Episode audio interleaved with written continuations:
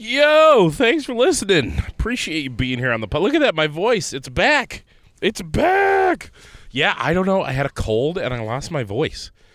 Uh, I had this this just lingering freaking cold slash cough where like I was, um, I was kind of I was fine, but I wasn't able to get that really good night's sleep. Like, I don't know if you're like me, but if you get a little cold, a lot of times, all I need is that amazing night's sleep to just kind of like knock the cold out. But when there's a cough involved, the cough was waking me up all night, so I never could get into that just great, you know, string together a bunch of hours of good sleep. And so anyway, all that coughing, I lost my voice. No podcast last week. I'm sorry. I have been unreliable recently. I lo- I missed the podcast because uh, of the voice. I missed it when I was on the cruise. And then, of course, holidays a couple of months ago. Oh, my God.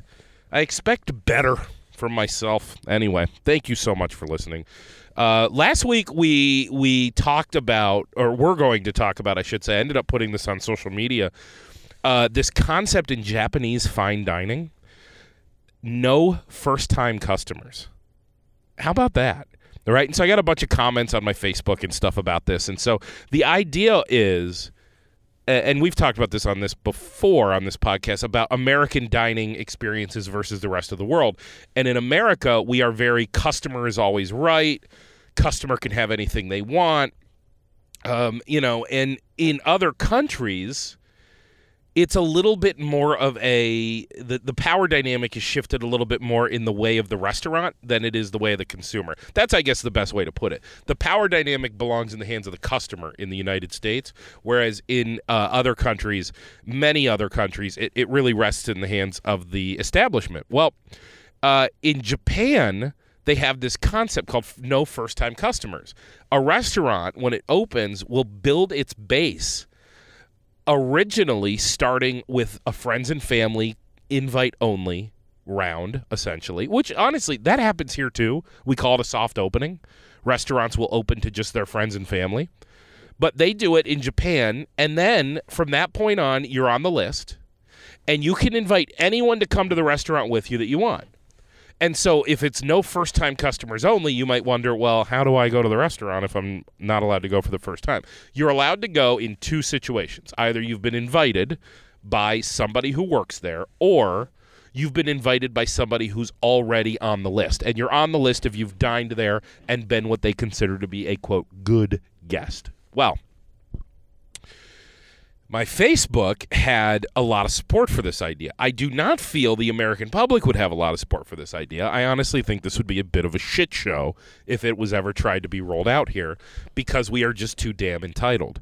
But I had many local restaurant owners commenting to me both publicly on my social media and also privately via text message saying that we are in the worst we've ever seen in terms of uh, angry customers. You know, impossible to please people. I don't know how we created it, but we created a culture in this country where if I can't have exactly what I want, exactly when I want it, I get to throw a temper tantrum. It's unreal. It really is unreal. Anyway, that's what last week's podcast was going to be about. So we touch on that shortly, quickly, and that's all. I am so delighted to be back to having guests on this show. Today's guest is a wonderful woman who I've had the pleasure of knowing for a few years. She is a fellow entrepreneur. She cheers on and roots on other entrepreneurs, and I really appreciate that as well because one thing, and you'll hear us get into this, but one thing about being a business owner is nobody is ever going to feel sorry for you. You have a hard job, you don't get any sympathy or empathy. Again, back to the public. The public just assumes business owners are rich and well off and have everything they could possibly want out of life because, well, they're the boss, right? Little do they know, uh, heavy the head that wears the crown. Isn't that the same? Is it something like that? Is it heavy the head? That, something like that. Yeah, I don't know. In Hamilton, there's actually a couple of references to, you know, when George Washington tells Alexander Hamilton something about how, you know, you won a war, that part was easy, now you have to lead, that's the hard part. Same thing with the, the, the funny parts with King George when he comes out and does his parts in Hamilton and he says stuff about, you know, like, do you have any hard idea how hard it is to lead? It is very hard to lead. We're lucky to be in these positions, those of us who have this opportunity, very lucky to be in these positions. I count my blessings every day. But nonetheless, it is a difficult job, and it's one that you can't really cry tears over because you're just not going to find any sympathy. One of the best entrepreneurs I know, she built her business from the ground up. Ladies and gentlemen, please welcome Jessie Cicchelli.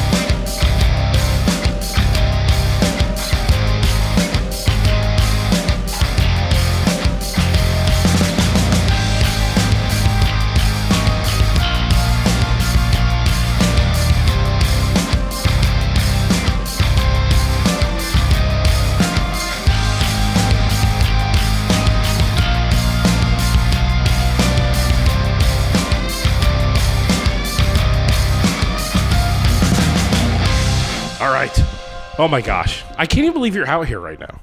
This is crazy. You came you know to... You I'm from here. You're from Bergen? Well, technically, I'm from Byron, but I went to Byron Bergen, but which is essentially you, the same thing. You guys are buddies, right? Byron and Bergen? It's yes. like, that's the same school district? Yes. There's a lot of land out here.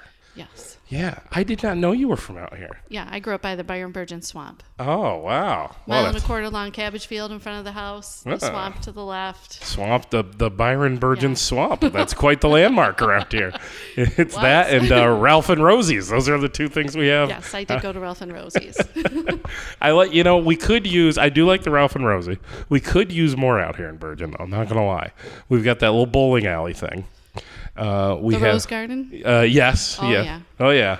I bet, I will say one thing about there, though. That that does still have old school uh, bar prices, though. It does. And karaoke. and karaoke. That's right. We went for like a, we, we passed some food safety audit, and we were just looking for just the closest bar. So I took like my team over there and bought everyone drinks, and the bill came to like seventeen dollars. I felt like I was in nineteen eighty-three. It yeah, was great. That's outstanding. It was awesome. We have Gregory's Bakery out here, too. It's the home yes, of Gregory's. Gregory's Bakery, yeah. yes. Yeah. Was there any yeah. rivalry between Byron and Bergen? No. No, we're friends. No, uh, maybe a long time ago. My parents actually graduated from Byron Bergen, too. Wow. But at one, at, at one point, they were separate schools, and then they became one school, central school. So what, they, what's your uh, what's your maiden name? What you were running around here, you were Jessie what? Myers. Jessie Myers, okay. And I was Jessica then. Jessica I, I Myers. I went by Jessica. All right, okay. So Jessica Myers, growing up in Byron Bergen. Mm-hmm. What are you going to be when you grow up? Um, at the time, I was going to be uh, a theater star. Oh, I like. Are you a, bit, are you a big theater fan? I was big into music, theater. Mm-hmm. Um, went to school at first to Ithaca College. Um, was focused on being a stage management uh, person, so kind of making the whole thing come together. Yeah. Behind the scenes. Did you get into it a little? Did you do some productions? Um, I was involved in stuff in college doing that, but then um, then you start to kind of look at your life different as you get a little older and realize that the theater life is a very difficult life. You got to be on the road. Tough job. All the time. Like, you know, you don't just... Yeah. Turn into Jennifer Aniston or... No, exactly. In fact, you know, you're reminding me of something I saw recently that I thought was so interesting, and it was Matt Damon on a red carpet, and somebody was trying to give him one of those gotcha questions and, was, and said something to him like, Matt, don't you think it's disgusting that actors make more than teachers? And he looked at the person and he went, on average, they don't. You know, because it's yeah. a struggle. Yeah, yeah, yeah. I mean, you know, most of the people that are in performing arts are not the superstars. No, no, they're, exactly. They're, yeah. But they're the people who make everything come together. But yeah, they're not making a ton of money. Yeah. It's, it's a lot of tough work and a lot of moving around and your job to job. Yep. You know, kind of like, you know, the restaurant business. If you want to move up, you got to go to a new place. It's not like you're, yeah. you have a lot of job security. So... I kind of knew as I looked at things more, I didn't want to, I didn't want to start my family when I was too old. So I kind of started to shift my thinking, and I was working at a great restaurant um, down in North Carolina because I had transferred down there to school. And I just was kind of um, inspired by him. He owned his own business, and he was one of these guys that he made a sandwich, and he would cut the sandwich, and he would be like, look at that. Isn't that a beautiful sandwich? And I, I just kind of like took off on that passion. And I, I had worked for Wegmans since I was sixteen, you know, working at the local grocery store. Was that and your so first job? That was my first job. What What yep. was the first day of work? What were you doing? Uh, bulk foods. Bulk foods. Yep. Just restocking the barrels and stuff? Restocking, and we used to have to key in all the codes for people. Cool. So that you weren't allowed to do that yourself back oh, then. Oh, really? To, yes. You had to have somebody put the label on the bag for you. Now, before we, we move too far on, I am curious. Are you still a theater fan to this day? I am, but I, I you know, life takes over. So I, yeah. Do you I go to the fan, but I don't go that much. You don't go to the Broadway shows that much? No, just if something often. something you want to see, maybe. Yeah, yeah. Yeah. We are season ticket holders. I'm a huge fan. Ah, yes. That's great. Beetlejuice was here that last week. Yes. Yes. yes. That's uh, awesome. Uh, I have to miss Hadestown though. I'm going to Florida, so I and I haven't uh, seen Hadestown, but I'm excited for To Kill a Mockingbird. Yeah. Yeah. That'll be really good. So you're in North Carolina, and this guy he owns this restaurant. Yep. And is this the first time that you feel the entrepreneurship bug? Yes, I would yeah. say so. You know, because the whole family was involved, and um, he he owned a couple different locations. He had his his main restaurant, then he had like kind of a nightclub that sort of paid the bills behind the scenes at first. Yeah. Um, but just his passion for what he was doing really just stood out to me. You know, like I said, who cuts open a sandwich and is like, look at that sandwich, it's beautiful. I'll tell you who I, does every day. I'll tell you who does. You do. No, no. no. You, you know who does this? I don't know if I can say this or not, but Italians. Yeah. We are so proud of ourselves in the kitchen. Yeah. Well, he was Greek. Oh, he was, okay. he was Greek. Okay. You know what? Greek yes. too, though. The yeah. Greek too. We're we're the same. We we are the same. Ita- the Italians are the only ones who like everything we do. It like literally we could make sauce, which is quite frankly maybe the easiest thing in the world. You just put a bunch of stuff in a pot, and we're like, oh, look at this sauce.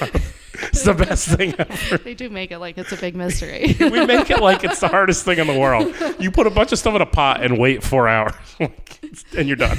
It's pretty good. Anyway, um, yes. Yeah, so, but that's cool. That's yeah. very cool. He was that passionate. So, uh, you get the bug, but obviously it's not time yet. Mm-hmm. At some point, you move back to Rochester, or I guess what comes after North Carolina? So what happened is I decided I wanted to shift back to um, shift my major and go to school for um, like food service management, restaurant management. And so I moved back up here because it didn't make sense for me to be down there at that point. Mm-hmm. So moved back in with mom and dad for a little bit, and um, I, I ended up back with Wegmans because I had a history with them, and uh, worked my way up through there. So I, I was in the cafes and doing things like that there. So one thing to say about them that's awesome there. Is so many people that you meet at, at Wegmans started at like in the store, mm-hmm. right? Like the, yeah. you know, the, I've had the pleasure to work with corporate a little bit, and all of them they started in, in the same thing you described. They were they were cashiers or they were cart boys or something, right? Like. Yes. They yeah, do such a good job of, so. of, you probably could have stayed with them forever, frankly. Yes. Yeah. Yep. Which I guess brings us to eventually you have to take the leap, yes. right? So before Budget Blinds, were there other ideas? I mean, like how long did it stew in your head that you're going, I'm going to leave Wegmans and I'm going to. Oh, that's a great question. Well, I mean, I think, you know, from some respect, I mean, my dad always said I've been a manager since I was three. That's funny. um, I, I think, and, and the thing is, at Wegmans, there was we were sometimes uh, actually rated in reviews on entrepreneurial oh. com- as a competency. Cool. You know, it was kind of a thing that you, you was good, and so I've always you know treated everything I did that way. But then I think as you get older, there's just this point where you're like, okay. Now what? Like, mm-hmm. am I going to still do this? You know, my whole family had worked for Wegmans. Um, do I want to try something different? And I often, I was also kind of on the side a hobby decorator. I was the person people would call when they had decorative emergencies, like they think they painted the wrong color on their entire great room wall, or, you, you know, they got talent. a new chair and they couldn't figure out where to put it, yeah, or, yeah. you know, needed help picking things out. And so I, I always enjoyed that part. Um, you just kind of a God-given born talent for, like, you have the eye for home decor. I do. For me, it just comes together so yeah. easily. It's yeah. just something I can visualize very easily. I have a very creative mind and mathematical mind, so it sort of combines together for me with design to be able to do that sort of thing. So um, I started to just kind of look at, you know, well, what, what are opportunities that are out there and in within that realm, you know, and all of a sudden I remembered a conversation I had with one of the Budget Blinds franchise owners on the the south side of the city and how he got started. And the next thing I knew, I was talking to a franchise licensor and um, realizing that I was actually considering buying a business. How does that work when you're franchising something? I mean, it's, I, you know, I don't, I don't know anything about franchising. So, you know, franchising, I would say probably can be a really great experience. Uh-huh. I'm sure it can also be a really um, bad experience depending on who the franchisor is. And that's the number one thing. You've got to have a company that has a good system. And that's really what franchising is about. So it's sort of like being an entrepreneur with a safety net.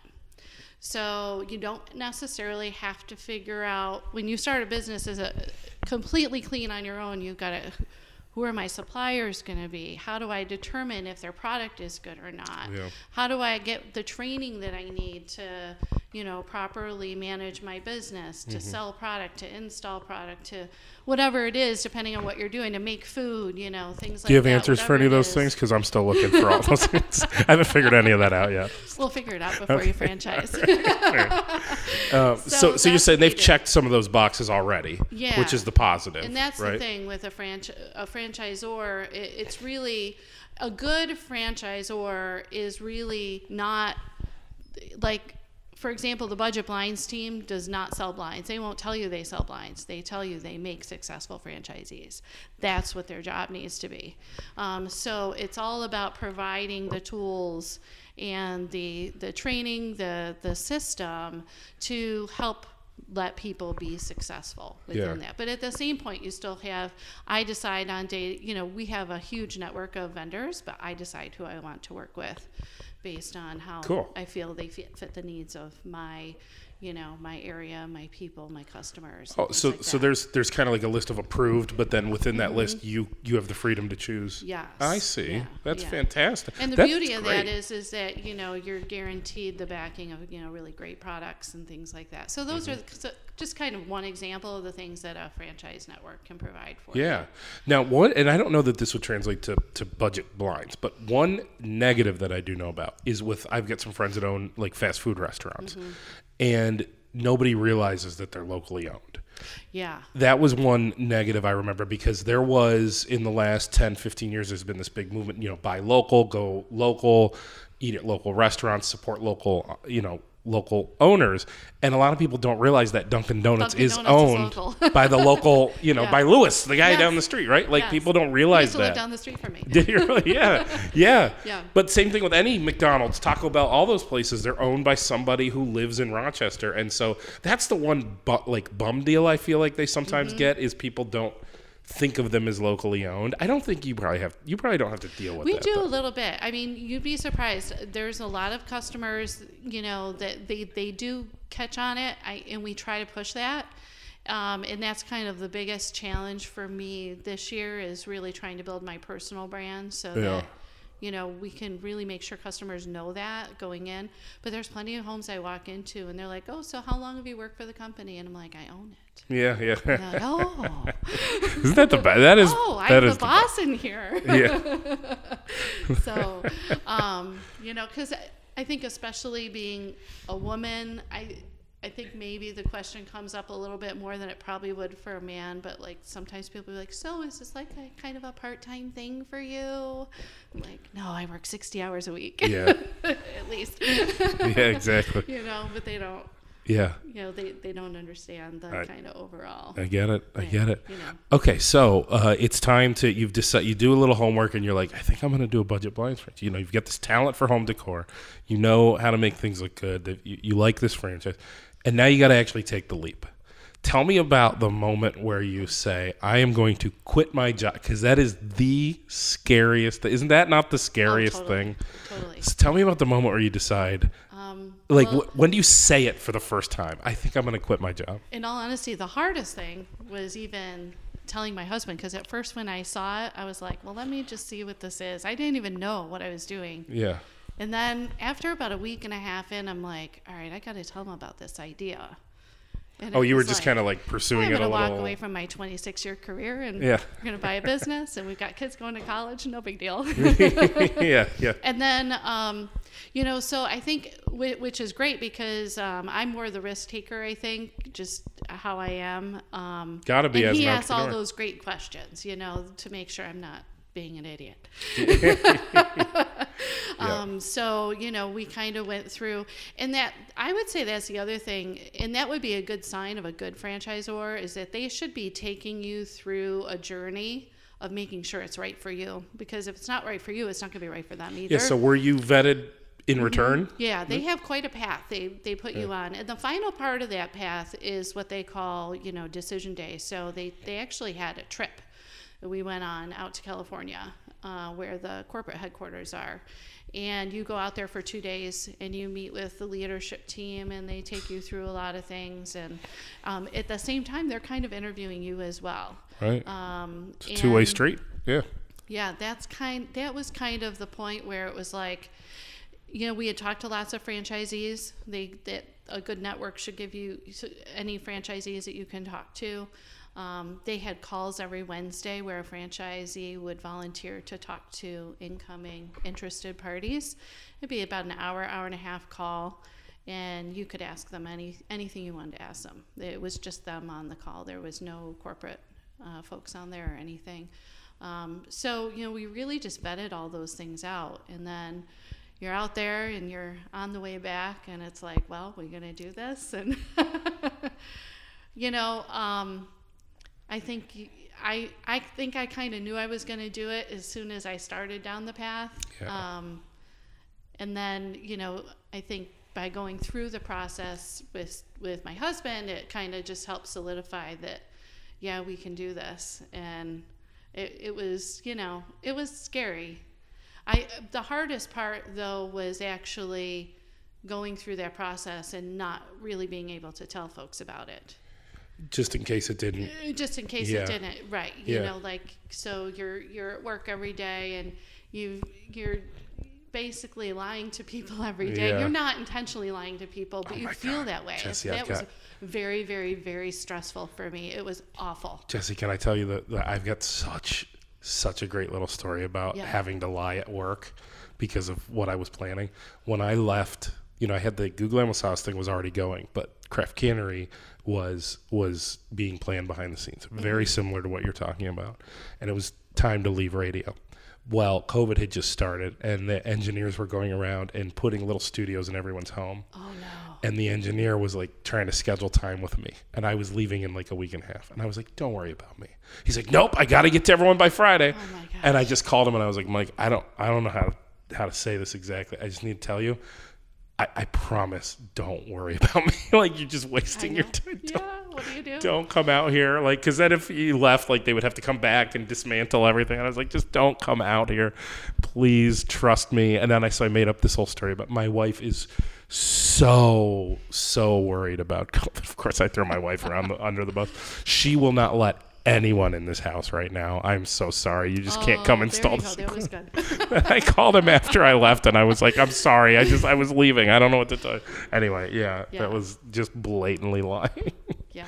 Yeah. That, it was really tough, you know, because you care about the people you work with every day. Yeah. And, yeah. You know, but I mean, there's just only so much you can do about that, you know. It's true. Um, but I, I will say that after I, you know, told them, you know, about my decision, that night was, I slept so well that night.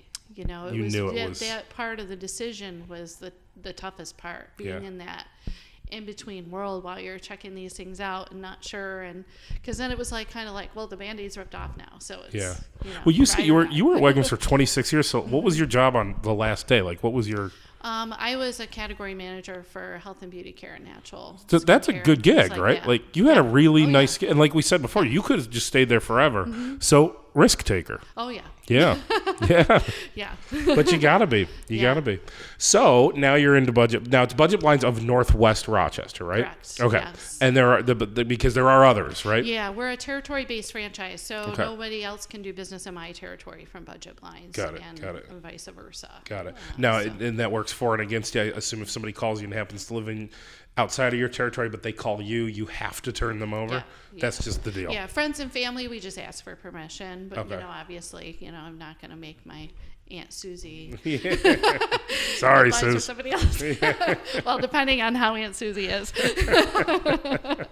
But, um, yeah, so, but, yeah, generally, we have a very good working relationship, our team here. Um, I know there's some cities where they don't, mm. um, and that's probably...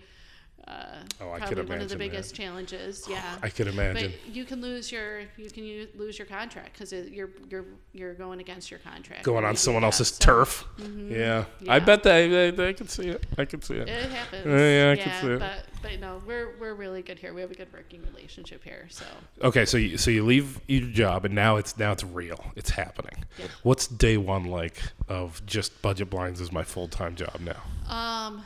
Just waiting for the phone to ring. Yeah, yeah. That's does, like the hardest part. Does it ring or is it just now crickets? It, it actually did. Okay. You know, I mean, that's the other advantage, right, of a of a franchise is you have that national brand. Yeah. You know, um, so the the phone did ring, and not not every day, not crazy, but you know, then the phone rings and you make the appointment, and now you're like, now what? Yeah. So to me, it's like, so you, you, you've got a little one at home. Yeah. So you're at the hospital. You've been planning this baby all along. Baby's born. You're at the hospital. They give you your walking papers. You get home and you're like, what do I do? What do I do? What do I do? Yeah. It's that same feeling. Uh-huh. Uh-huh. It's I, that same I feeling. Can, absolutely. I can relate. I have a, I have a question. I would like to go back for a second. I have a question. Yeah. What is conditioner? And why why are there seven bottles of conditioner in my shower but only one bottle of shampoo? What is happening? So conditioner, well, I didn't do hair care. Oh, sorry. Never but, mind. The mystery remains. The mystery remains. But I have naturally okay. curly hair, so I know about okay. conditioner. All right. So conditioner, yeah. It's really just take. So shampoo kind of strips all the natural oils out of your hair and conditioner sort of puts them back in. That's Oh, okay. Much. All right, all right. And for some reason, we just don't use as much conditioner as we do shampoo. Can we tell my wife to stop buying the conditioner? So we, we don't really need, need what they should do yeah. is they should make shampoo, the the complementing conditioner to the shampoo should be half the size yes. of the shampoo bottle. That's right. Because what happens is, is she's got all these little bottles left, and she's kind of switching things around, and then yeah. you end up with all these. Yeah. I'm sorry. I know that was a curveball, no, but it occurred right. when I heard health and beauty. I, I handled think. it, though. It is something that has, keeps occurring to me in the shower every single day. I keep looking around going, what is all this conditioner what all happening? What is happening? um, okay, so the phone starts ringing a little bit, right? Yep. You start to build a little something. Mm-hmm. And uh, do you start to experience what I like to call the entrepreneurial um, uh, roller coaster of emotion? Oh, yeah. The uh, some days you are taking over the world, and other days you are like, what is happening? Yes. Yes. Yeah. It still happens to this day, I would imagine. Still happens to this day. And I, it, I think I yeah. read the phrase, uh, sometimes... you're riding on the lion and sometimes the lion eats you or something like that. And that's yeah. kind of it. I, some days are just bad days, yeah. you know, where just nothing goes right. You yep. know, you're out at installations and products damaged, or you realize you ordered something wrong and, yeah. you know. What's your, do you have a good, uh, like day where it was just, where you just felt like, oh, oh. I've only have one job. You know, fortunately, we're pretty much always able to make our customers happy. Yeah. Or at least satisfied. Yeah, yeah. Um, and, and usually more than that. But um, there was this one lady I had, and she she spoke with broken English, and uh, she had to call a friend for our entire consultation, which was probably red flag number one for me, because our process is very, you know, uh, very much a, a consult type of arrangement. It's not like we just come in and measure and pick some stuff and throw it out. It's, yeah. you know, what do you need this for? How How is it going to be used? And, and all of that. There's so many different products you can do today, and they all serve different purposes, work different ways, mount different ways. And so it's important to ask a lot of questions so that you get the right product and get what the person's envisioning for their home. And we went through all these things, and I, I thought we had it down. And long story short, we, we get to do to the console or get to the installation, and it was just, she wasn't happy with anything. Yeah. She it wasn't what she expected. And I, I don't know that we were really responsible for that, but she was just not happy with anything. There was and just no so making it right. At one point, my dad was actually doing that installation with me. He worked part-time. Oh, you looped me. in dad too? Looped in dad. I like yep. it. And uh, I just, I go, I finally go out because he, he, she was screaming at me. Oh. And so I looked, I went out to him. I go, go put your shoes on, start to pack everything up. We are leaving. And Just, yeah. she ended up getting somebody on the phone to help her. And I said, listen, I go, we're walking away from this. I'm going to refund her her money. I'm done. Like, that was it, you know. And it, it's it tough. was what it was. it's t- it, You know what? It's tough. I mean, it, it, it's a thing that it's really, really hard to talk about. And I don't even necessarily want to go down this road because when you do own a business, one problem that we that you're going to have is public perception. Because mm-hmm. first of all, everyone assumes you're rich if you own a business, yeah. Yeah. right? People, yeah. I don't think that um, it's realized by the general public that the average business owner is is not rich. I don't know how else to put it. It's, We're mostly driving Chevys. it, it, exactly, exactly. And, and the other thing is nobody is ever gonna is going to sympathize or empathize with quote unquote the boss. Right. You know what I mean? Yeah. Like yeah.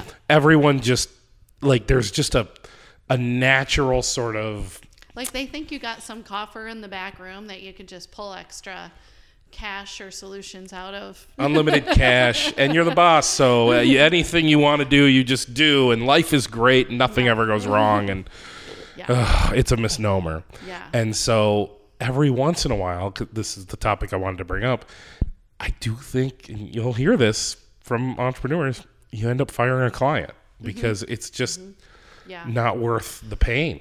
So it's funny you say that because um, you know, I'm in, I'm at, I'm approaching year seven here in mm-hmm. April. It'll be our seventh anniversary for the business. And, you know, every year I kind of go through, what are we going to do this year? What are we going to do different? And some of the franchisees were, were on like a Facebook group together, which is really great, you yeah. know, share ideas and such. And somebody said, what are your resolutions for the year? And, um, mine was essentially that it's knowing when to walk away yeah. from a job, you know, because no, you'll, you'll go and, you know, you're hungry, you want the sale, but when you see a bunch of obstacles coming your way, you could spend so much time yeah. on that job and end up really not making any money. And in the long run, you could help five other people in yeah. that same amount of time and have them all happy. Now, do, do you have a standardized pricing model that they force you to use, or no. you could you, you can set your own margin however you we want? Yeah, because that's that is another mm-hmm. uh, little trick. Is maybe if this is a tough person to work with, they just get a uh, what we call the a-hole tax. Yes. I don't know if we should talk about that or not. But, you know, it, just well, make it. If it's going to take a lot of time, how about this? I'll put it way more. I'll put it way more professionally. If it's going to take up all this time, it needs to be worth that time. And that's kind of, I yeah. think when you start a business, right, you're hungry, you're yeah. starving. Say yes to everything. So you say yes to everything. Yep. And then as you get seasoned, you know, you know enough to be dangerous. And so you, you kind of try some of these things. And then you realize, mm, you know, and so it's a it's a balance. Yeah. Like I, I remember one of my one of my old bosses, after we had made a, a sort of a big mistake on something, and he said, well, if, if you don't if you don't have a dog now and then, you're not you're not stretching hard enough. Like yeah. you're not reaching, and and you know trying to do something different, which is important. But by the same token, and that's where some of the biggest wins can come out of. But by the same token, it's also kind of recognizing if and when you have the resources for that. And if you don't, then it's okay to let certain businesses go. Yeah, yeah, totally. You know? I mean, have you ever had that situation happen where you go back after something, either you made a mistake so you had to redo it, or it just took too long, or something, a million different things could have happened, and you go back and you kind of do the math on the project, and you go, holy shit, we paid them. Yeah. You know, like, yeah, I've had that a couple times myself. Yeah. We actually paid them yeah. to work for them. That was, yeah, mm-hmm, mm-hmm. just because, yeah. you know. So I kind of like revamped our, our, that resolution after um, we just had convention and, and we were, we were in a lot of great sessions with folks, and I kind of revamped it to just making sure we're spending as much of our time as possible working with the customers that we really want to be worked with. Yeah. And working with and are the best fit yep. for what what we do. And yep. that's kind of the thing is really just kind of knowing who our customer is and yep. really going after yep. that. What about the other side of what we're talking about right now? So you've got the, the, the negative, but it is honestly, and I'm so guilty of it right now because I just I bring that up before I bring up the positive, is how rare that is compared to the other side, which is just the right. home run of a client where it's oh, just yeah. the perfect client and they're great. What they want is great. And it all just goes so well. You make them so happy. Mm. Oh, that's what keeps you going. How great are the, how great is that and feeling? And most of our customers are that way. Yes. You know? And mean, that's true. And it, you know what's funny is that you could do the most complex drapery job, two-story high draperies with motorized shades and all this thing, and you're like, this is cool. This job's so cool. And the homeowner might come in and be like, oh, that's really nice. Okay, how much do I owe you? And then we could do the simplest job for this customer in a little, you know, eleven hundred square foot house, and she lives alone, and you just put up like two shades in her bedroom, and she's like, oh my God, oh, I love these, I could cry. And you're like, me too, I could cry too. You just don't know. Yeah, yeah. You know, but yeah. that's, you know, that's how people are. Those are the you know, greatest moments. Yeah. But, you know, there's lots of people that, you know, it's easy to look at like, oh, this is a blinds business, this is a sauce business. But what you do is really more than that. It's a relationship. Know? Everything's a relationship business. Yeah. Everything you know, is. You're, you're putting you're putting food on the table. People yeah. are enjoying people are enjoying a meal.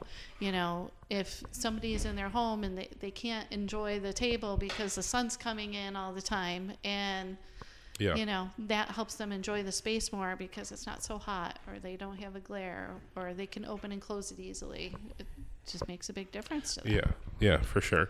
So it's been seven years, like you said. Um, in in in the next seven years, I mean, what's the what's the plan? I mean, where where do we go from here? Well, you know, I don't know for sure. It just kind of depends on how things pan out. Um, you know, we might look to expand if if any of our other franchisees in the area decide that they want to, you know, kind of move on or retire. Oh, you can gobble um, up more more territories? I can gobble up more territories. Yes. So that's always an option. Yep. Um, you know, I never rest on my laurels. I'm always kind of going going for something. Yep. Um, you know, hopefully we can can do that. If not, then I would possibly entertain there we have a parent company, Home Franchise Concepts, and they have a lot of different Um, home-based businesses within them. Kitchen Tune-Up, Bath Tune-Up, which is like fixing up your kitchen and bath without a full remodel, um, things like that. And so if we if we can't kind of, you know, move horizontally to taking over other territories, um, then we might, you know, look to add a different business into the mix and kind of expand that way. I didn't even really ask this, but you mentioned like one time you were doing an install and your dad was working on it. I would imagine at some point you've had your husband Steve out there putting blinds no. up. No, never? Uh-uh. Really? You've never been like, come on, we're going. We got to do this. No, no. Sometimes I tell him I'd love him to do a ride-along for a That's day. Hilarious. You got to get him out there. Uh, our, our job is tiring. Like, you know, oh, even, yeah. even consulting is tiring. Our books weigh like twenty pounds each. You know, you're in and out of the vehicle. If you've got five or six appointments in a day, yeah. like by the end of the day, you're like, oh. yeah. And then installs, you know, we'll we'll mount. I do drapery. I'm still at every drapery install. Most installs I'm not at, but. How um, many employees do you have? That's what I was getting around to. Um, so we have uh, we have a full timer who um, started as a part time installer, and um, then uh, we promoted him to sales and installations and gave him full time. Nice. Um, and then we have a part time uh, employee who um, helps us with administrative tasks. We call her our uh, customer experience manager. Nice, nice, great. She is in charge of making sure people are getting all the information they need and setting up appointments and things like that. And then um, we have another part-time installer that works for us as well as um, the two other franchisees as well. Nice, nice. So that's kind of our crew right now. What's the coolest gig you've done? The coolest gig? Yeah. Oh, that's tough because we've got a few of them. You know, I'll tell you what, this one was kind of, you know, we've done some really tall jobs, like eighteen feet in the air. We're hanging drapery that are motorized. That's pretty, pretty slick. Yeah. But I hit, this is a, this is the best one lately. So this gentleman calls me at the end of November. He's like, I am building for my my sixteen-year-old daughter, I am building a music studio down in the basement. Cool. And he goes, I want it to look like a stage. He has a mural of of an audience on one wall. He's got, you know, all brick around the other walls. She plays guitar and drums. He bought her a new electronic drum set. That's amazing. It was like, like balls out. It's the Can best. I say that on a podcast? Yeah. It's the best. Oh, my God. He's the best dad so ever. He's like, he goes, I want like a velvet stage drape hanging on the wall where the audience is that's motorized. So when she's ready to play, she can hit the button and it opens up. And I'm like, this is so cool. That is so freaking cool. And, um, you know, we did it. And, and the thing was, is, and I need it by Christmas. Now, this was the end of November. Oh, yeah, that's the end of November. Yeah, yeah. yeah. Do you well, get a lot of that? We need it tomorrow. Yeah. yeah. Yeah. We did actually end up making it happen, luckily. Um, unfortunately, the first first fabric we picked, of course, was out of stock. But we had the vendor help us out, and we, we made it happen. So um, that was that was... one of the coolest projects that we've ever done. Just that is different, you know. That is awesome. Yeah, different from the norm. And I'm like, man, what a cool dad. Absolutely. You ever get to go into? You ever get to call for any like uh, mansions? You ever get to go into people's mansions? We go into some really nice homes. Yeah. Yeah. I mean, it, it's it's so funny. We're we're just in so many different homes because, I mean, that's one of our things is that we we have things for everybody. So you know. You'll, I mean, I, I was in rental apartments down in the city the other day. Um, and then later on that day, I was probably in a one point four, one point five million dollars brand new build. But like back to your point cool. earlier about, so maybe you do go to the one point five million dollars house and you do a project and it's kind of cool. But, and then at the end, they're like, oh, cool, thanks. But then you Sometimes. you go to the apartment where like maybe they've been saving up for a year. Yeah. To, to take care of those, to finally get blinds of that window that's been the sore spot. And by the time you do it, it yeah. just, it hits so hard for them. That's, I get that. I really get that. Yeah. And I think that's why, like in the beginning, I remember, you know, you get this really nice house, you'd be like, oh my God, this is going to be really great. And I, I don't get overexcited now about any job. I kind of, you know, to me, you know, all of them are going to get the same, you yeah, know, yeah.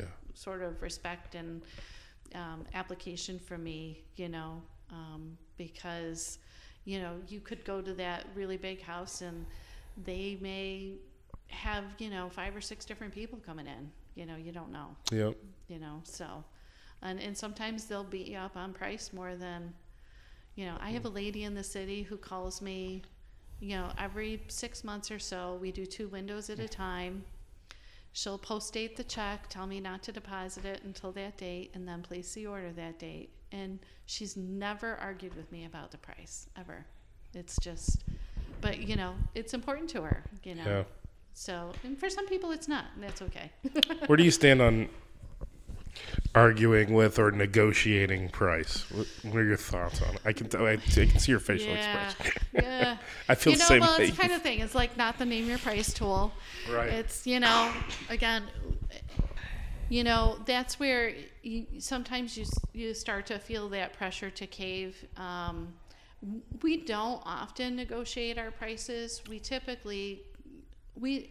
and maybe I should start higher, but I don't. I kind of, we sort of have a pricing strategy laid out um, based on the size of the job. You know, mm-hmm. you can get, you know, the more blinds you buy, you can save more.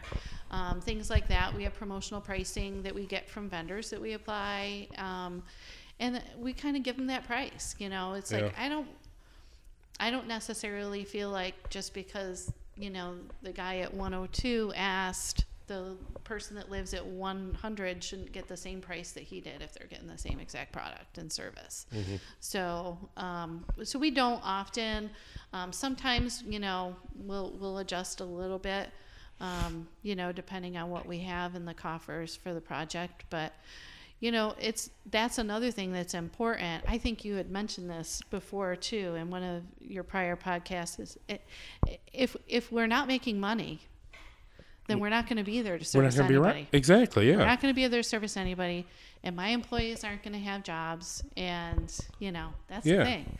You know, so it, it's, you know, what we offer is incredible service and incredible products, and not everybody offers that. Mm-hmm. And not everybody, not everybody cares about that, and that's okay too, you know. So it, that just comes from experience, though, I think, and your confidence and knowing what your worth is.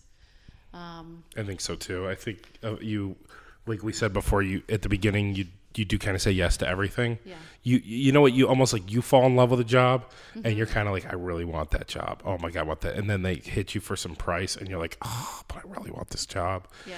Uh, and then later, you kind of get to the point where you go, no, yeah. you know, I I, yeah. I I feel the same but it way. It takes time, you know. It's, it's just understanding it does take your time. Own worth, and I think it's hard to. As a business owner, if you're doing a lot of the work in the beginning yourself, and you need to remember that your time is worth money. Like, you have to yeah. assume yourself the same way you would paying an employee for time, and that that's easy to lose track of. Do you ever get, in the early days, do you ever do the calculation on what you made that week and realize you made oh, like it was terrible, like, like three dollars an hour? I made more when I was in bulk foods. Oh, yeah. Yeah. Yep. Oh yeah. Yep. For sure. You know, and still, I mean, I do, I, I work a lot cause I, you know, cause I'm just never satisfied. I'm always trying to grow and, yeah, you know, do more, you know, and it's the way to be out there. So yeah, that's what you got to do. Kind of, kind of the tough thing. So, so well, so what did we miss? What did I forget to ask? I don't know. What did no? you forget to ask? I don't know. Anything you wanted to talk about that I didn't get? Um, it doesn't have to be about Budget Blinds. It could be oh, about yeah. anything. Well, you know, one of the things, because, you know, I mentioned that, you know, we do these these talks with franchisees that are coming in, and I've done those a few times, and sometimes they'll always ask me, and this is always a big one, I think, if people are interested in being an entrepreneur, is what um, what surprised what surprised you? Like, what surprised you when you started this business? I'll ask you a question. Boy, that's a great question. What surprised like, what me? What surprised you when you started this? What was kind of your biggest thing that you were like, oh, I didn't know I, you know, I didn't, I didn't see this part coming. Um, I would say for me with this specific business, it was the how many layers there are to the supply chain, and you know, like I kind of had some misconceptions about where was the money along the line of the supply chain, and it just mm-hmm. kind of turned everyone's just kind of hitting it yep. along the way from, you know, from the farm all the way up to the retailer, like everyone's hitting it. Mm-hmm. And for the most part at, at a fair, a pretty fair percentage. And I think I had a, a misconception prior that it was all being tied up in one particular place. Okay. So I think maybe just how many layers to the supply chain there really are, and how just the chain, the actual chain. I mean, that that's a, a word for a reason. Yeah. Because how just, and we saw it in COVID, right? Right. How just like yeah. one link from that chain getting disconnected, disruption, and it's done. You're yeah. just done, if right? There's no jars, there's no sauce. Yeah, right? Like exactly. Yeah. You know, and, and then how that just goes from like the grocery store does not have it on the shelf, and the customer complains. So the grocery store blames the distributor. The distributor blames the manufacturer. The manufacturer blames the vendor of the raw material that didn't show up. That yeah. that vendor blames the farmer. You know what I mean? Like it just... Yeah. How many layers there are, and how much just one problem just crushes the whole thing. Yeah. That was my. How That's about you?